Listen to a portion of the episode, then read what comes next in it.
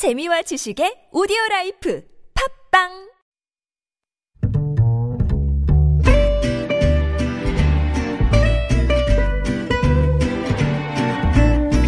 Good evening, everyone. Welcome to the evening show. 문재인 대통령이 우리 공무원 피살 사건과 관련해 유가족에 애도와 위로의 말씀을 전했습니다. 워싱턴을 방문 중인 이도훈 한반도 평화교섭 본부장은 이번 사건과 관련해 미국과의 공조 방안을 중점적으로 논의한다고 밝혔습니다. 추석 연휴에 30만 명이 제주를 찾을 것으로 알려지면서 제주도가 비상이라고 하는데요. 원희룡 제주지사와 이야기 나눠보겠습니다. 2차 재난지원금 지급이 속도를 내고 있습니다. 선별 지원하게 된 통신비 2만원 지급은 어떻게 되는 것인지 과학기술정보통신부의 장석영 2차관에게 직접 물어보는 시간 갖겠습니다. 9월 28일 김지윤의 이브닝쇼 시작합니다. Welcome to Unfiltered. North Korea's latest CNN was given ex- 미국 오하이오 일본의 백색 국가 명단 should be on the air at 국내외 소식을 한 번에 들려듣는 뉴스 서울 타임즈 서울타임즈 시간입니다. 오마이뉴스 박정호 기자 그리고 정상근 기자와 함께합니다. 어서 오세요. 안녕하십니까? 네, 유튜브 TBS FM 들어오시면 보이는 라디오로도 함께 하실 수 있습니다. 네, 오늘 국회가 대북 규탄 결의안 채택을 놓고 여야가 충돌을 했습니다. 그리고 문재인 대통령이 오늘 오후에 열린 수석보좌관 회의에서 서해에서 실종 내 피살된 우리 공무원 유족에게 위로를 전했는데요. 잠시 말씀 들어보시겠습니다. 매우 유감스럽고 불행한 일이 발생했습니다. 아무리 분당 상황이라고 해도 일어나서는 안 될 일이었습니다. 희생자가 어떻게 북한 해역으로 가게 되었는지 경위와 상관없이 유가족들의 상심과 비탄에 대해 깊은 애도와 위로의 말씀을 드립니다. 국민들께서 받은 충격과 분노도 충분히 짐작하고 남습니다. 이유 여하를 불문하고 국민의 생명과 안전을 지켜야 하는 정부로서 대단히 송구한 마음입니다. 김정은 위원장도 이번 사건을 심각하고 무겁게 여기고 있으며 남북 관계가 파탄으로 가지 않기를 바라는 마음을 확인할 수 있습니다. 이번 사태의 해결을 위해서도 남북 관계의 미래를 위해서도 도움이 되기를 바랍니다. 이번 사건의 사실관계를 규명하고 재발 방지를 위한 실질적 방안을 마련하는 것은 남북 모두에게 절실히 필요한 일입니다. 유사 사건이 발생하지 말아야 한다는 남북의 의지가 말로 끝나지 않도록 공동으로 해법을 모색해 나가길 바랍니다. 네, 문재인 대통령이 위험스럽다는 입장을 밝혔습니다. 네, 처음 나온 입장입니다. 대통령으로부터는. 네, 그렇습니다. 들으신 것처럼 희생자가 어떻게 북한 해역으로 가게 됐는지 경위와 상관없이 깊은 애도와 위로의 말씀을 드린다라고 얘기를 했고요. 정부로서도 이 여하를 불문하고 대단히 송구한 마음이다 라고 얘기를 했습니다. 또 국민들이 받은 충격과 분노를 충분히 짐작하고 남는다 이런 표현도 했고요. 특히 또 한 가지 이 얘기는 이번 사건으로 인해 남북 관계가 완전히 멈춰서는 안 된다 이 점도 얘기를 했는데요. 김정은 위원장의 사과가 각별한 의미가 있다. 뭐 대화 협력의 기회를 만들어서 남북 관계 반전을 기대한다.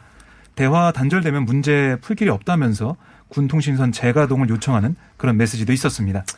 네, 각별한 의미가 있다. 어, 북한에 대해서는 상당히 좀 기저라인 다른 것 같아요. 다른 나라가 이랬으면은 사실 비판적인 이야기가 항상 나올 만한데, 자, 지금 국회에선 대북규탄 결의안 채택이 지금 안 된 거죠? 네, 네. 오늘은 일단 무산이 됐습니다.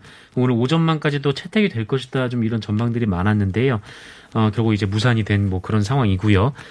어, 일단 뭐 대북 규탄 결의안 채택에는 뭐 여야가 뭐 이- 이견이 뭐 없는 상황이긴 합니다. 이제 문제는 그 내용 그리고 어, 대북 채, 어, 대북 규탄 결의안 채택을 한 전후로 해서 어, 현안 질의를 할 것인가 아닌가 이 부분이 좀 갈리는 부분인데 일단 민주당에서는 이 국민의힘이 그 원래는 어, 대북 채택 결의안을 하고 그 다음에 이제 현안 질의 같은 경우에는 좀 미루겠다라는 입장을 밝혔는데 다시 또 이 현안 질의를 들고 나왔다라고 주장을 하고 있고요.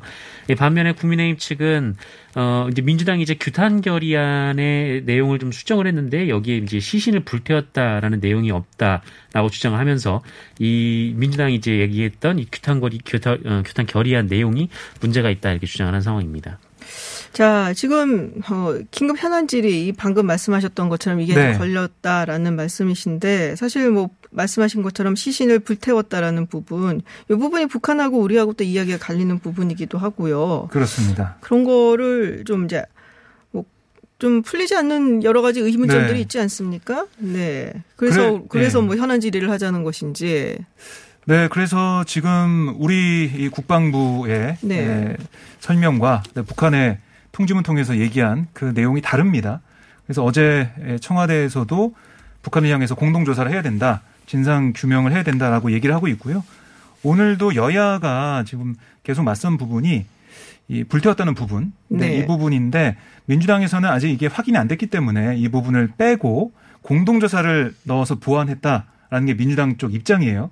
반면에 국민의힘은 어 그걸 빼면 안 된다 이런 입장이어서 무산이 됐고요. 결국 어, 이 배현진 원내대변인 별도 브리핑을 좀 보면 민주당이 결국 알맹이 빠진 대북규탄 질의서를 핑계로 본회를 무산시켰다라고 얘기하면서 연휴가 끝난 뒤 추석 연휴 뒤인 10월 6일, 6일 본회를 열어 대정부 긴급 현안 질문을 해야 된다라는 또 얘기를 하고 나왔습니다. 근데 지난주에 국방부 장관이 그 불 태워지는 것, 한 40분간 이게 이제 화염이 있는 것을 봤다라고 이야기를 했었거든요. 네. 근데 이게 뭐 부유물을 북한의 주장처럼 부유물을 채우 뭐 태우기만 하는데 40분이 걸리는 건지 음. 뭐 국방부 장관이 직접 얘기를 한 거니까요. 이 부분은 40분 동안 불이 뭐 불길이 있는 불꽃을, 것을 예, 봤다, 불꽃을 봤다라고 봤다라는 증언을 했었죠. 했었죠. 네. 네. 긴급 현안 질의는 그래서 어쨌든 뭐 지금 민주당 측에서 반대를 하고 있고 그리고 네. 대북 규탄 결의안 채택이 그로 인해서 미뤄지고 있는 상황인데 근데 종전선언 촉구 결의안은 이 외통위에 상정이 됐고 또 더불어서 북한 개별 관광 허용 이 촉구 결의안도 지금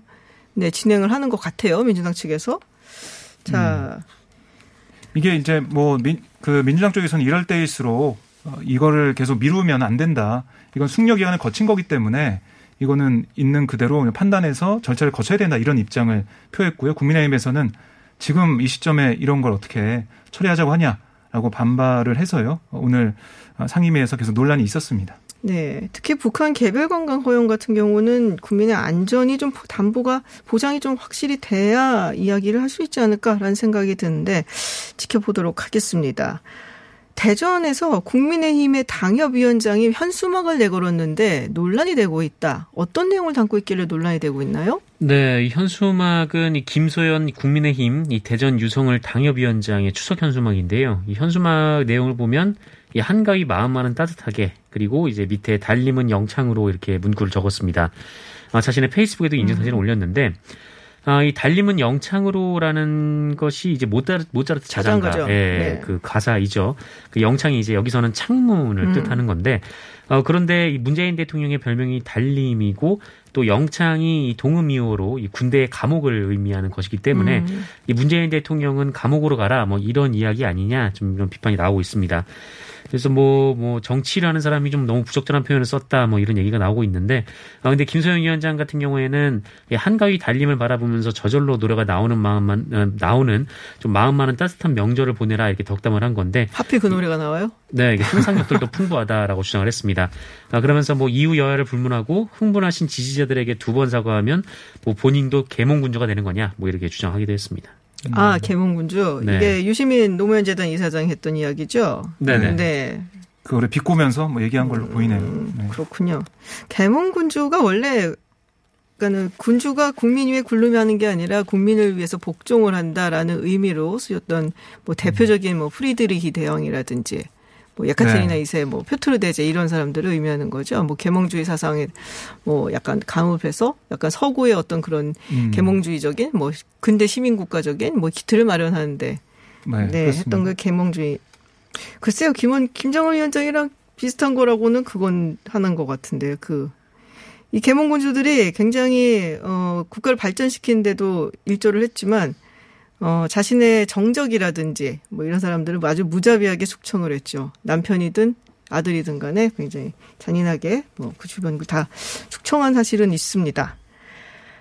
자, 지금 숨진 공무원 이 씨를 둘러싼 여러 가지 뭐 아까도 잠시 이야기를 했습니다만 만북한 간의 차이가 굉장히 있습니다. 어, 근데 지금 북한이 총을 쏘기 전에 이 씨를 구조하려고 했었다라는 이야기를 우리 군이 밝혔어요. 네, 뭐 지난주에 조금 나왔던 얘기인데요. 네. 국방부 핵심 관계자 발로 오늘 또 어, 내용이 보도가 되고 있습니다. 북한이 실종자를 최초 발견한 이후에 상당한 시간 동안 구조 과정으로 보이는 정황을 인지했다라는 게 국방부의 설명이에요. 근데 왜 사살했어요? 그러니까요. 음. 이게 국방부도 이해할 수 없는 부분이 거기에 있는 거죠. 근데 이게 뭐 사실 이 구조해서 뭐 데려가는 게 아니냐 뭐 이런 내용을 아마 확보한 걸로 보이는데요. 나중에 상황이 급반전돼서 대응의 제한이 있었다라는 게 국방부의 설명입니다. 그러니까 쭉 지켜보고 있었고 뭐 중간에 두 시간 정도 북한도 그렇고 좀 놓치는 상황. 이, 이 씨가 어디에 있는지 위치를 또 놓치는 상황도 있었다고 하고요.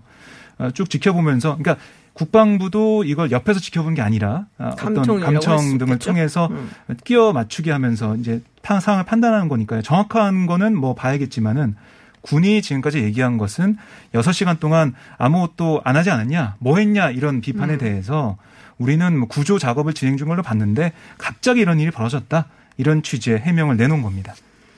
그렇군요. 자, 그리고 지금 해경이 구명이를 발견했다라는 보도가 있었는데 구명이는 아니고 이게 플라스틱 부유물이었다라는 얘기가 있어요. 네, 뭐 오전부터 이 군이 소청도 인근에서 구명조끼로 추정되는 물체를 발견했다 이런 네. 뉴스가 전해졌는데요. 이게 오후에 좀 정정이 됐습니다. 구명조끼가 아니라 어, 오탑 방지막 플라스틱 부유물이라고 음. 네, 다시 정정돼서 알려졌습니다. 그럼 바닥에 떠 있는 거 그건가요? 아니면 네, 그렇죠. 네. 아하, 그렇군요. 해경 측하고 군 측하고 말이 조금씩 달라서 어 글쎄요 좀 빨리 좀 어떻게 어느 쪽이 더 사실이고 어느 쪽이 맞는 이야기인지 좀 빨리 좀 구분이 됐으면 좋겠습니다.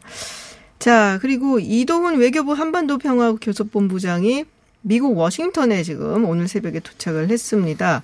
네. 석 달 만에 간 건가요? 그렇습니다. 뭐 맨 처음에 전해지기로는 스티븐 비건 미 국무부 부장관과 협의를 위해 미국에 갔다.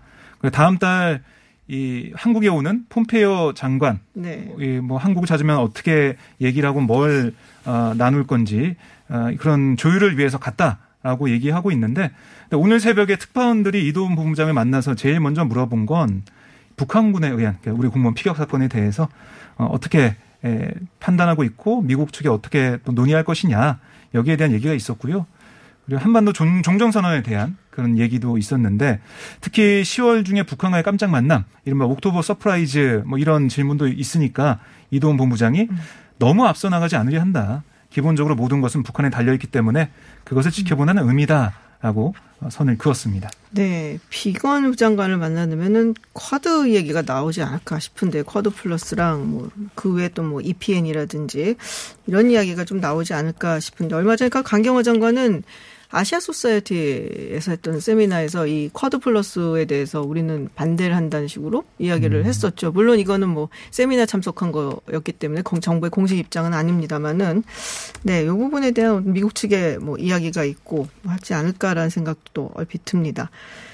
자, 검찰이 추미애 장관 아들 군 휴가 특혜 의혹 관련해서 무혐의 결론을 내렸습니다. 아, 네. 이 추미애 장관의 아들 서모 씨의 군복무 특혜 의혹을 수사 중인 검찰이 이 추미애 장관 그리고 아들 서 씨, 이 추미애 장관의 전 보좌관 등에게 혐의 없음으로 불기소 결정을 내렸습니다. 어, 동부지검은 수사 결과 그 의혹이 제기된 병가 등 휴가 신청 및 사용 과정에서 위계나 외압이 있었다고 보기 어렵고 또 부대 미복귀는 휴가 승인했다는 것으로 이 군무 이탈 그러니까 탈영의 범위가 인정되기 어렵다라고 설명을 했습니다.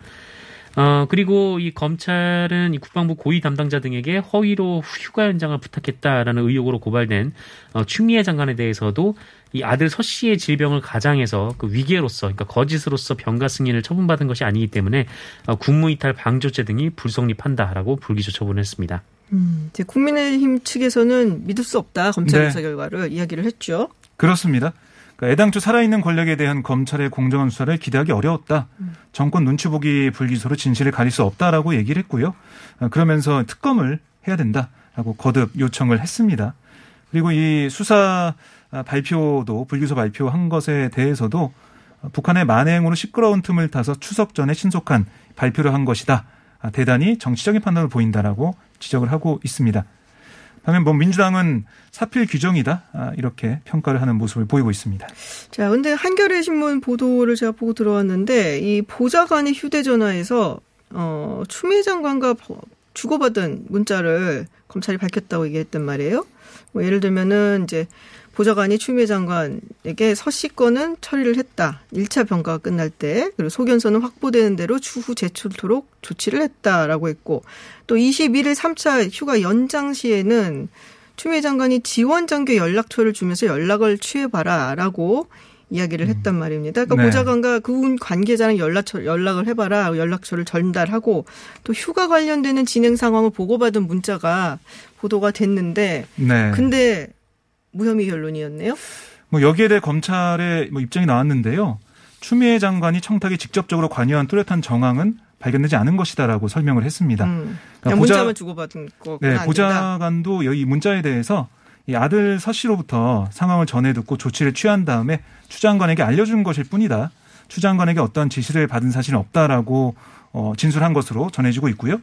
또 추미애 장관도 보좌관에게 아들의 상황을 확인해 달라고 말하였을 뿐 아들의 병과 연장 관련 지시한 사실이 없고 자신이 알아두어야 할 내용을 보좌관이 알려준 것이다 라고 검찰에 진술한 것으로 전해지고 있습니다.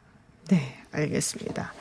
자, 검찰이 지금 어 김홍걸 의원 재산 축소 의혹으로 민주당에서 제명이 됐죠. 김홍걸 의원에 대해서 수사에 착수를 했고요. 또 박덕흠 의원 국민의힘 탈당을 했죠. 그리고 조수진 의원에 대해서 어, 고발인 조사가 있었습니다. 고발인 조사 누구 그러니까 고발을 한 사람들을 조사를 한 거죠. 그러니까 네. 네. 어, 그렇습니다. 이 박덕흠 의원 같은 경우에는 민생경제연구소 안진걸 소장이 고발을 했는데 네. 어, 오늘 서울경찰청 지능범죄 수사대가 그 안진걸 소장을 불러서 소환을 조사를 했습니다. 이 안진걸 소장은 조사에 앞서 취재진에게 이 박덕흠 의원 같은 경우에는 뭐 경기도 경상도 뭐 한국토지주택공사 등에서 이 수주한 내역을 합치면은 한 3,400억 원대가 된다. 지금 이렇게 얘기를 했고요. 어, 그리고 또 경찰과 별개로 이 김홍 그 검찰에서는 김홍걸 의원에 대해서 이 사건을 배당을 하고 수사에 착수를 했습니다. 이 혐의는 선거법 위반이고요.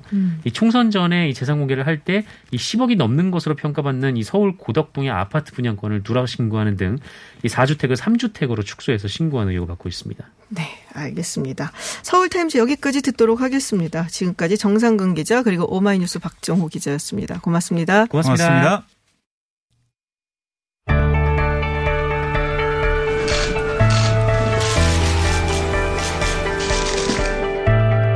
뉴스의 중심, 화제의 인물을 만나봅니다. 스포트라이트.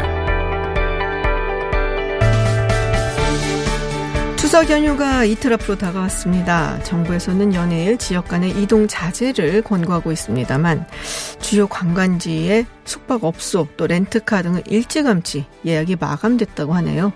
한국관광공사에서는 이번 연휴 기간 동안 국내 항공선을 이용하는 사람들이 6, 96만 명에 이를 것이라는 전망을 내놓기도 했습니다. 지금 가장 비상이 걸린 곳 아마도 제주도가 아닐까 하는데요. 제주도로 몰릴 관광객들에 대한 대비책 어떻게 세우고 있는지 원희룡 제주지사 연결해서 이야기 들어보겠습니다. 지사님 안녕하세요. 안녕하세요. 네. 지금 국내선 항공을 이용할 사람들이 이번 추석 연휴에 100만 명 가까이, 그러니까 96만 명이라고 하는데 제주도만 아마 30만 명 될 거다라고 합니다. 이 지금 뭐 축항스라고 해서 제주도 가겠다는 분들이 꽤 많은 것 같아요. 자, 이 지금 예약률은 어느 정도 되는지 궁금해요. 뭐 숙박업소라든지 렌트카라든지 이런 곳은요. 어, 숙박업소 경우에는 한 50% 전후인 것 같고요. 음. 뭐큰 호텔들은 뭐 많이 차지만 네. 비어 있는 데들도 많고 아, 렌트카는 그보다 좀 높고요. 아, 또. 항공은 그래도 거의 한 8, 90% 되는 것 같습니다. 아, 이제 뭐 도지사님께서 좀 여러 가지로 불안하기도 하고 하실 것 같아요. 어떻게 준비하고 계세요? 아, 그래서 고향을 와야 되는 이 자녀분들 또 가족들은 일찌감치부터 추석 연휴를 이동을 자제하자 그래서 어, 사실은 명절 귀향을 포기하신 분들이 아, 많거든요. 네. 근데 이제 여행으로 그 자리를 어, 여행객들이 오신다 그러니까 아 좀 난감하죠. 뭐 아, 어, 그래도 뭐 이걸 뭐 그 금지시킬 그 법은 안 없으니까요. 네. 어, 저희들이 대신 방역을 철저히 해야 되겠다. 그렇게 해서 비상체제를 가동하고 있습니다. 네. 그러니까 정작 제주도가 고향이신 분들은 지금 자제하느라 못 오시는데 외부에서 또 이제 관광차 오시는 분들이 많아져서 이거 난감한 상황이다라고 하시는데요. 자, 그러면은 방역 대책 뭐 강력하게 마련을 했다라고 하셨는데 어떤 방역 대책이 있으신지 좀 미리 알고 가야 되지 않을까 싶어서요. 좀 소개 좀 해 주세요. 네. 우선 공항에서 발열 검사를 해 가지고요. 네. 37.5도가 넘어가면 저희가 코로나 검사를 전부 의무적으로 시킵니다. 음. 예, 그리고 그 검사 결과 나올 때까지는 당연히 격리돼 있어야 되고요. 네. 미안하지만 비용도 어, 자 부담을 시킬 겁니다. 그래서 아. 조금이라도 열이 있거나 이러면 정말 자제하셔야 되고요. 네. 그다음 제주도에 와 있는 동안에 마스크 착용 의무하고요. 네네. 또 다니다가 사후에 열이 날 수도 있잖아요. 그렇죠. 그런 경우에도 숨기시거나 해열제 먹고 어, 억지로 떨어뜨리면 어, 그건 저희들이 강력하게 책임을 물을 겁니다. 어, 어떤 식으로 물으실 건가요? 어, 그게 나중에 확진자로 판명이 됐을 경우에는 저희가 형사 고발뿐만 아니라 음.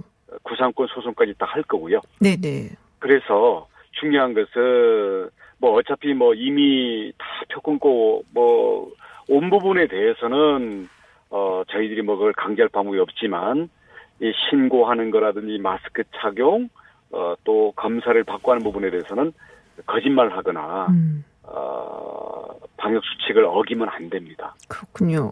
그러니까 37.5도가 넘어가면은 검사 무조건 의무적으로. 아, 저 그 검사 진짜 싫어하는데. 저는 약간 독감이랑 비슷하더라고요. 모양을 이렇게 보니까. 그리고 비용도 자가 부담. 그리고 마스크 착용 의무화 혹시라도 와 있는 도중에 아팠는데 좀 안 좋다 싶었으면은 바로 이야기를 해야 되고 숨기게 되면은 아니 그때 신고를 하시면 네, 네. 저희는 방역이 목적이지 처벌이 그렇죠. 목적은 아니거든요. 네, 그때 신고하면 다 되는 거죠. 겁니다. 예. 대신 숨기고 네네. 그러면 다른 사람들에게 민폐일 뿐만 아니라 음. 방역 당국을 골탕 먹이는 거거든요. 숨기면 네. 그건 안 된다 이거죠. 그렇죠. 그러니까 숨기고서는 뭐 해열제 먹고 놀다가 나중에 오늘 뭐 다른 데 갔더니 다시 집으로 갔는데 확진자가 됐다 그러면은 그때는 강력하게 형사적 고발, 구상권까지 생각을 하고 계시다라는 말씀이시고요. 자, 근데 추석 연휴 끝나고 10월 5일부터 18일까지 요거를 이제 위험 기간으로 정하셨어요. 정확히 어떤 의미인가요?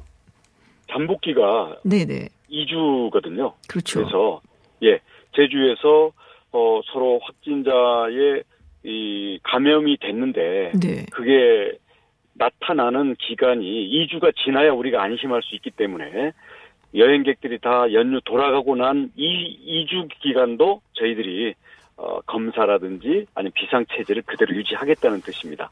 그렇군요. 그거는 이제 제주도 내에서 굉장히 좀 철저하게 조심을 하고 비상 체제를 유지를 하겠다라는 말씀이신 네. 거네요. 그렇습니다. 아, 그렇군요.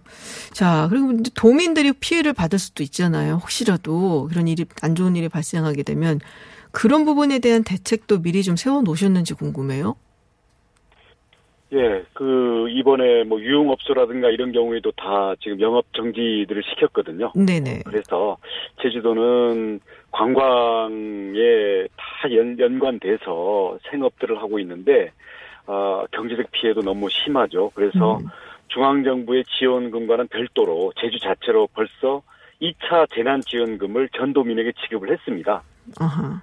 그렇군요. 그리고 추석 연휴 동안에 에, 방역을 위해서 영업을 금지 아, 제한하는 데라든지 이런 경우에는 우리가 다시 추가 지원할 수 있는 그런 방안을 지금 마련을 하고 있는데요. 네네. 일단은 어, 그 지원도 지원이지만 제주도민들께서 방역이 우선이고 청정 제주를 지켜야만 그 이후에 관광 회복도 있다라는 마음으로 정말 눈물 겨울 정도로 네. 협조를 해주고 계십니다. 그러니까 네. 이게 어떻게 보면 가족의 마음과 손님의 마음이 좀 다른 음. 거겠죠.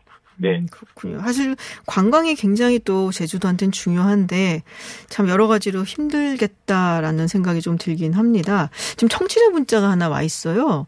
어, 일전에 그 코로나 증세 숨기고 제주여행을 했었던 이제 우리가 보통 강남 모녀라고 이야기를 많이 했는데 네, 그 관광객에 대한 구상권 청구 어떻게 진행이 됐습니까? 예, 소송을 음. 저희가 접수를 해가지고 네네. 법원에서 진행 중입니다. 아하. 아직 뭐 재판 날짜가 확정은 안 돼 있는데 네네. 그 후로도 저희가 한 네 건 정도가 그 저희들이 소송을 하고 있는데요. 네. 거의 대부분 거짓말을 한 경우들입니다. 아하. 예, 그 강남 모녀 같은 경우에도 해열제 먹으면서 여행할 거다 하고 돌아갔기 때문에 그렇죠. 도저히 안 되겠다 음. 이랬고요. 또 우리 그8.15 이후에 수도권에 다녀왔던 목사님 부부 같은 경우에도 숨겼기 때문에 음. 저희들이 소송을 다 하고 있습니다. 군요. 방역 당국에 숨기는 경우에는 소송을 다 하고 있다. 어, 네. 그러니까 뭐 지사님 말씀이 그냥 어, 허위가 아니다라는 정도를 예, 알아들으니까 정말로 한다면 한다라고 알아들을 수 있을 것 같습니다. 네, 뭐 저희가 이렇게 연결을 한 김에 정치 현안 이야기도 좀 여쭤보도록 하겠습니다. 지금 지난주부터 이 북한 연평도 네, 지도관리원 공무원 피격 사건 때문에 굉장히 논란이 많습니다. 우리 지사님께서 SNS에 굉장히 강하게 정부를 비판하시는 글들을 많이 올리셨어요. 어, 우리 국민의 단 한 사람도 국가가 보호를 해줘야 되는 거 아니겠습니까? 그리고 뭐 북한에서 뭐 사과 어, 글을 보내왔다고 그러지만 어, 이, 그것도 일방적인 내용이고요. 그 단정 지으면 안 되는 거죠. 그래서 우리 국민의 생명을 지키기 위한 국가의 그 본분, 그리고 그걸 위한 최고 책임자로서의 대통령의 직무에 좀 더 충실했으면 하는 어, 그런 마음에서 촉구를 하고 있는 거죠. 당연한 거 아닌가요? 음, 어떻게 더 충, 해야지 충, 더 충실하다라고 보여질 수 있을까요? 어, 우선 그 실종 신고가 나왔을 때 네. 왜 모든 수단을 어, 동원해서 어, 북측에다가 그 신변 보호 조치를 요구를 해라라는 것을 안 했는지 그 부분들에 대해서도 어, 해명이 좀 돼야 되고요. 그 이후에도 어, 사실은 그 일방적으로 뭐 월북이니 뭐 이렇게 그다음 그 이 그게 무슨 빚이 있어서 뭐 했다는 식으로 그게 전부 다 해군이나 정부 측에서 나온 얘기들이잖아요. 그래서 네. 그런 부분들이 우리 국민의 생명과 안전을 보호하기 위해서 정말 본분을 다하는 그런 모습과는 너무 거리가 멀고 실망스러웠기 때문에 그 점에 대해서 하는 이야기고요. 지금이라도 그런 부분들에 대해서 중심을 잡았으면 하는 마음입니다. 음, 그렇군요. 자, 국민의힘이 이제 최근 들어서 어 김종인 비대위원장 들어오고 나서부터라고 이야기를 해야 될까요? 조금 더 이제 중도적인 이미지를 구축하려고 노력을 한다라고 많이들 평가를 받고 있습니다. 자, 우리 원희룡 지사님은 어떻게 보고 계신지 궁금한데요. 예, 뭐 약자와의 동행을 하겠다. 그리고 어 우리 국민들의 민생을 위해서 좋은 정책을 내겠다고 해서 몇 가지 발표도 했잖아요. 네네. 근데 아직 국민들의 에, 피부로 느껴지는 국민들의 마음을 움직이는 정책이나 어, 어떤 그 방안을 제시한 거는 아직 좀 부족한 것 같아요. 그래서 앞으로 더 분발해야 된다고 보고요. 그 방향성은 당연한 거라고 봅니다. 아, 왜냐하면 우리 그 지금 국민의힘 전신들이 특히 박근혜 정권 마지막에 어떤 국정 이 과정에서 뭔가 좀 불법을 저지르고 이 공익보다는 자기 사익을 앞세우는 이런 모습들 때문에 국민들로부터 버림을 받은 거였거든요. 그래서 그 점에 대해서 철저히 에, 변화하고 달라진 모습을 보여야 되는데 그런 것을 각오를 이야기하는 것뿐만 아니라 이제 실질적인 그런 내용과 실천을 보여야죠. 행동을 보여야죠. 구체적으로 어떤 행동이 필요하다고 보세요? 어, 예를 들어서, 어, 지금 뭐 국회에서 얘기되는 여러 가지 뭐 개인 이, 이 사익을 앞세우는 뭐 이런 그, 저 국회의원들 이 네. 이해관계 충돌 문제도 있었고요. 이런 네네. 부분들에 대해서 좀 더 단호한 모습을 보였으면 좋겠어요. 음, 뭐 이름을 좀 실명 거론하시기가 힘드신지, 아, 네 누군지는 뭐 다 알고도 계실 것 같습니다만은. 그 뭐, 양쪽 당에 다 문제가 있는데 음. 다른 당 탓하기 전에 네. 어, 자기 당부터 실천을 해야 된다고 봅니다. 네. 그, 그 개천절 집회 관련돼서요. 사실 지난번에 광복절 집회 때문에 뭐 국민의힘이 조금 타격을 입지 않았습니까? 요번에 개천절 집회를 강행하겠다는 일부 인사들이 좀 있습니다. 뭐 드라이브 스루라든지 통해서. 자, 근데 좀, 어, 어떻게 강하게 좀 선긋기가 안 되느냐라고 말을 하는 분들도 계세요. 지사님은 어떻게 보시나요? 지금 당에서는 나름대로 선을 그은 것 같고요. 그러니까 무엇보다도 방역이 최우선입니다. 국민의 생명과 건강을 어, 소홀히 하는 그런 정치 집단이 어떻게 국민의 신뢰를 얻을 수가 있겠어요? 아, 그런 점에서는 단호히 선을 긋고 그 집회 참여를 당원들에게 자제시키는 그런 메시지가 나가야 된다고 생각을 하고 이미 나갔다고 생각을 합니다. 음, 근데 일부 이제 의원들은 뭐 드라이브 스루라면은 사실은 뭐 이렇게 contact이라는 것이 있기가 힘들고 기본권 침해 아니냐라는 그런 반발도 좀 있는 것 같아요. 아, 그래서 그, 뭐, 그걸 가지고 운전면허 정지시키고 이런 네. 법적인 문제는, 아, 저도 그건 좀 잘 모르겠더라고요.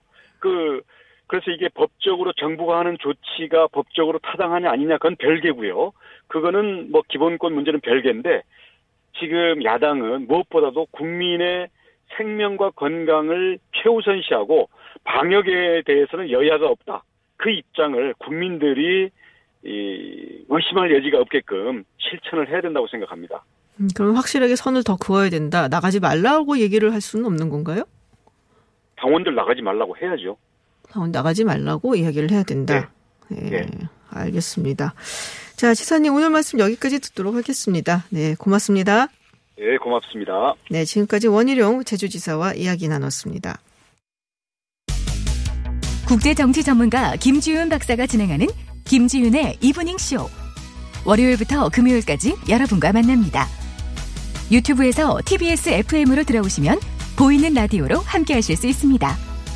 방송에 의견 보내실 분들은 TBS 앱 또는 50원의 유료 문자 샵 #0951로 보내주세요.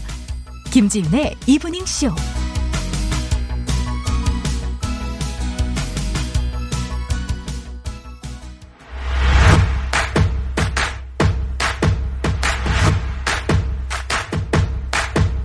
박철민의 뉴스 더 있습니다. 네.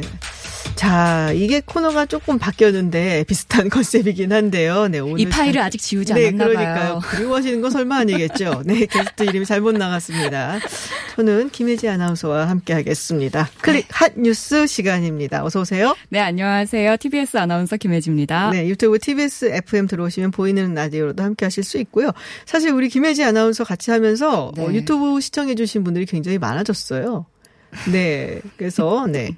들어오시자마자 확인하시고 바로 나가시는 거 아니에요? 그렇지 않습니다. 순간 접촉자만 아닙니다. 절대 아니고 그 뭐라고 해야 되죠? 그 어, 낙수 효과를 철저하게 노리고 있는 현재 네, 그런 상황인데요.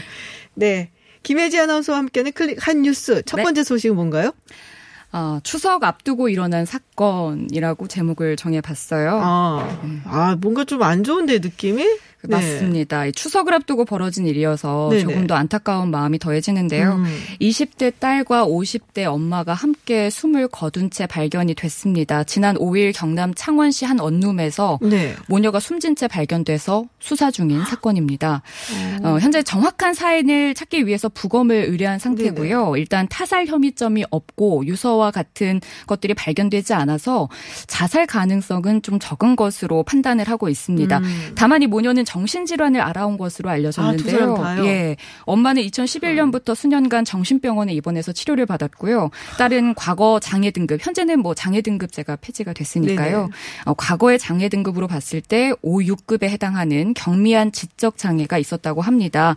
이런 점을 미뤄봤을 때 경찰은 엄마가 돌연사한 뒤에 딸이 정상적인 생활이 불 가능해져서 굶어서 사망했을 가능성이 높지 않나 이렇게 추정을 하고 있습니다. 아, 이게 참, 아, 뭐라고 얘기를 해야 될지 참 모르겠네요. 음. 두 사람 다 굉장히 좀 홀로 서기에 조금 힘든 맞습니다. 예, 사람들인데 어떻게 보면 좀 글쎄요 방치가 된 것이 아닌가라는 생각도 좀 드는데, 음. 네 같이 산 지 얼마 안 됐다는 얘기는 뭐예요? 이 딸은 과거에 엄마의 학대로 네. 13살부터 7년 동안 그 보호 시설에서 지낸 걸로 알려졌어요. 아. 이제 성인이 된 뒤에 다시 같이 살게 된 건데 딸이 7년간 생활한 시설의 관계자는 이 소식을 듣고 우려했던 일이었다. 라고 아. 말을 했습니다. 이 시설에서는 꽤나 잘 지냈던 모양입니다. 고등학교까지 졸업을 했고 이후에 시설 도움으로 요양보호사 자격증도 취득을 했고요. 네네. 퇴소 후에 경제 활동을 할 수 있게끔 추진했는데 그러니까 정상적인 생활이 그러니까요. 어느 정도 가능했던 것 같은데 그 순간 엄마가 데리고 간 거죠. 시설에서는 해당 가정이 보호 능력이 되지 않는다, 부족하다라고 판단을 했고, 그래서 조금 더 이 딸을 시설에서 보호하고자 했는데 엄마가 강압적으로 퇴소를 진행했다고 합니다. 시설 관계자는 시설에서 조금이라도 더 보호할 수 있었으면 이렇게 비극적으로 사망하지는 않았을 텐데 안타깝다라고 말을 했고요. 친권이 있는 자가 퇴소를 요구할 때는 시설 측에서 이를 막을 수 있는 제도가 현재는 없거든요. 이 가정에서 제대로 된 보호를 받지 못하는 아동들, 장애인들, 학대받는 아동들, 장애인들이 이렇게 보호시설에서 지내다가 친권을 가진 자가 퇴소를 원하면 그냥 돌려보내는 수밖에 없는 겁니다. 그래서 많은 관계자들이 네. 좀 기본적으로 요구를 하고 있는 거는 시간이 좀 걸리더라도 당사자와 그리고 부모와 철저한 상담을 하고 정상적인 보호가 가능한지 좀 테스트가 있어야 한다. 그리고 사후에 모니터링이 지속돼야 한다는 목소리 끊임없이 나오고 있습니다. 아, 근데 이해가 좀 안 가는 게 지금 이 엄마가 정신질환을 앓고 있었다 그러고요. 그리고 지금 13살부터 7년 동안 사회복지시설에 지냈다 그러면은 20살이 된 건데 그럼 네. 성인인 거잖아요. 물론 장애가 좀 경미하게 있었기 때문에 뭐 그런 점을 고려를 했다고 치더라도 그리고 친권이라는 것이 권리가 아니라 사실은 이게 우리 말이 친권이라고 하니까는 약간 좀 그런 뉘앙스로 들리겠지만 네. 어, 성인이 되기까지 미성년자인 자녀를 대신해서 뭐 행사를, 권리 행사라든지 이런 걸 대신 보호해주고 이런 역할을 해야 되는 건데 그냥 엄마가 우겨서 요구를 했기 때문에 내보냈다라는 건 정말 이해가 가지가 않네요. 네. 아, 이제 너무 안타깝습니다. 막을 수 있는 사고였는데 그냥 안타깝습니다. 네, 고인의 명복을 빕니다. 자, 햄버거 관련 기사가 많았던 건 또 뭔가요? 이런 날이 사실 없었거든요. 이- 곳곳에 네. 햄버거 뉴스가 가득했습니다. 먼저 음. 전해드릴 뉴스는 유명 치킨 햄버거 업체들의 위생 관련 또 뉴스인데요. 문제가 됐군요. 그렇죠. 예. 치킨 프랜차이즈 가맹업체의 식품위생법 위반이 지난 3년 동안 아. 425건이었고요. 햄버거 프랜차이즈 가맹업체는 391건으로 둘이 합치면 826건에 달했습니다. 이 강병원 더불어민주당 의원이 오늘 식품의약품안전처 자료를 분석해서 내놓은 네네. 뉴스인데요. 어느 업체가 얼마만큼의 위생 상태 문제가 있는지 정확히 밝힌 기사들이 없더라고요. 잘 음. 없었어요. 몇 개 있긴 했지만. 네네. 예, 치킨 프랜차이즈부터 살펴보면요. BBQ가 117건, BHC가 101건, 음. 교촌치킨이 96건, 페리카나 61건, 네네치킨 50건 순으로 많았고요. 네. 햄버거 프랜차이즈 같은 경우는 맘스터치 163건, 롯데리아 116건, 맥도날드 75건, KFC 23건, 버거킹 14건 순으로 많았습니다. 그러니까 치킨은 BBQ가 1등, 네. 그리고 햄버거는 맘스터치가 아. 위반 건수 1등을 한 거죠. 뭐 영예스럽지 않은 1등이네요. 네, 근데 네. 둘이 통틀어서 1위는 맘스터치였습니다. 가장 많네요. 네. 네, 이름에 맘이 들어가요. 그러니까요. 더 건강한 식재료로 건강하게 조리할 것 같죠. 또 가격 대비 품질, 즉 가성비를 내세웠습니다. 음. 그렇게 지난 8월에는 치킨 전문점 아니죠 햄버거 전문점 가운데 브랜드 평판 1위에 올랐어요. 근데 이런 맘스터치가 지난 3년 동안 위생불량 등 식품위생법 위반으로 적발된 수도 업계 1인 겁니다. 음. 다른 유명 햄버거 업체들이라고 사정이 크게 다르진 않은데요. 가맹점이 가장 많은 롯데리아 네네. 3년 동안 116건이라고 했잖아요. 업계 2위. 최근 햄버거병 유발 의혹으로 다시 검찰 수사를 받고 있는 맥도날드도 75건으로 음. 뒤를 이었습니다. 사실 가맹점 수해서 이제 비율로 보는 것도 더 좀 정확하기는 한데 네네. 일단 가맹점이 롯데리아보다는 이 맘스터치가 더 많을 것 같지는 않은데 어쨌든 적발 건수는 가장 많은 지금 맘스터치가 가맹점 일- 수가 일위예요? 1위입니다. 아, 그러니까 많구나. 네네. 예. 자, 근데 이런 거 먹으면은 사실 아프잖아요. 그렇죠. 예, 그게 이제 탈이나서 굉장히 문제인 건데요. 이게 위반 내용 가운데 네. 이물질이 들어간 경우가 가장 많았던 것도 소비자 불안을 더하고 있어요. 이물질. 네. 이 계절에 더 주의를 해야 하는데 왜냐하면 여름부터 가을철인 6월에서 11월에 식품위생법 위반에 4, 50%가 집중돼 있다는 점을 확인을 해야 합니다. 어, 그와 함께 소비자들이 한국 소비자원에 이제 이런 제품들을 먹고 탈이 났습니다라고 신고한 것도 6월에서 11월에 가장 두드러졌거든요. 네네. 신고된 사항들을 보면 치킨이나 햄버거를 먹고 구토나 설사, 복통, 두드러기 또 이물질로 인한 치아 손상을 호소하는 피해들이 상당히 많았습니다. 문제는 이제 매년 이렇게 위반 사항이 적발이 되고 피해 호소도 매년 늘고 있는데 아무렇게나 아. 지금 방치가 돼 있는 상황인 것 같습니다. 반복되는 경우가 많습니다. 엄정한 조치가 요구된다는 지적이 나오고 있습니다. 그렇군요. 근데 이 토마토가 없다는 얘기는 뭐예요? 어, 이 당분간 토마토 없는 햄버거를 아니 그게 마주할 뭐예요? 수도 있을 것 같아요. 토마토 들어가야죠. 긴 장마와 네. 태풍으로 인해서 토마토 품귀 현상이 아. 일어나면서 수급에 차질이 생겼기 때문인데요. 현재 토마토 없는 햄버거를 제공한다는 업체는 롯데리아, 맥도날드, 버거킹 세 곳입니다. 정도예요? 예, 음. 홈페이지에 이 사실을 게시하면서 대신에 롯데리아는 그 슬라이스 토마토의 가격이 300원이다. 그렇기 때문에 300원을 할인해 주겠다. 또 맥도날드의 경우에는 이제 음료 쿠폰을 제공해 네. 주기로 했고요. 버거킹 같은 경우에는 다른 재료들, 다른 채소와 다른 소스를 더 많이 넣어 주겠다라고 토마토가 이야기를 필요해요. 했습니다. 무슨 일이야? 맞습니다. 사실 토마토 없는 햄버거는 좀 섭섭하죠. 그러니까 좀 섭섭해요. 이게 왠지. 어. 맛도 맛이고 영양도 네. 영양이고 색감도 확실히 음. 딱 구미를 당기잖아요. 어, 근데 그- 또 그럴 것이 토마토가 지금 10kg 도매 가격이요. 이번 네. 달 25일에 62,660원입니다. 1년 전에 29,520원이었 던 걸 비교해 아, 보면 많이 두 배를. 더 훌쩍 넘어섰죠. 근데 가장 많은 공감을 얻은 댓글을 좀 소개해 드리고 네네. 싶어요. 그럼 토마토 가격 내려가면 두 개씩 넣어 줄래요? 아무리 비싸도 기본적인 건 들어가야 되는 거 아닌가? 라는 댓글이 음. 있었습니다. 자, 마지막 소식은 운, 우리 이제 운전들 많이 하실 거 아니에요. 어쨌든 네. 추석이기 때문에 그래서 연휴 전날을 조심해야 된다. 맞습니다. 추석을 맞아 귀성이 시작되는 연휴 전날 교통사고 건수와 사상자 수가 가장 많다는 분석이 아하. 나왔습니다. 경찰청이 2015년부터 지난해까지 5년간 자료를 조사했는데요.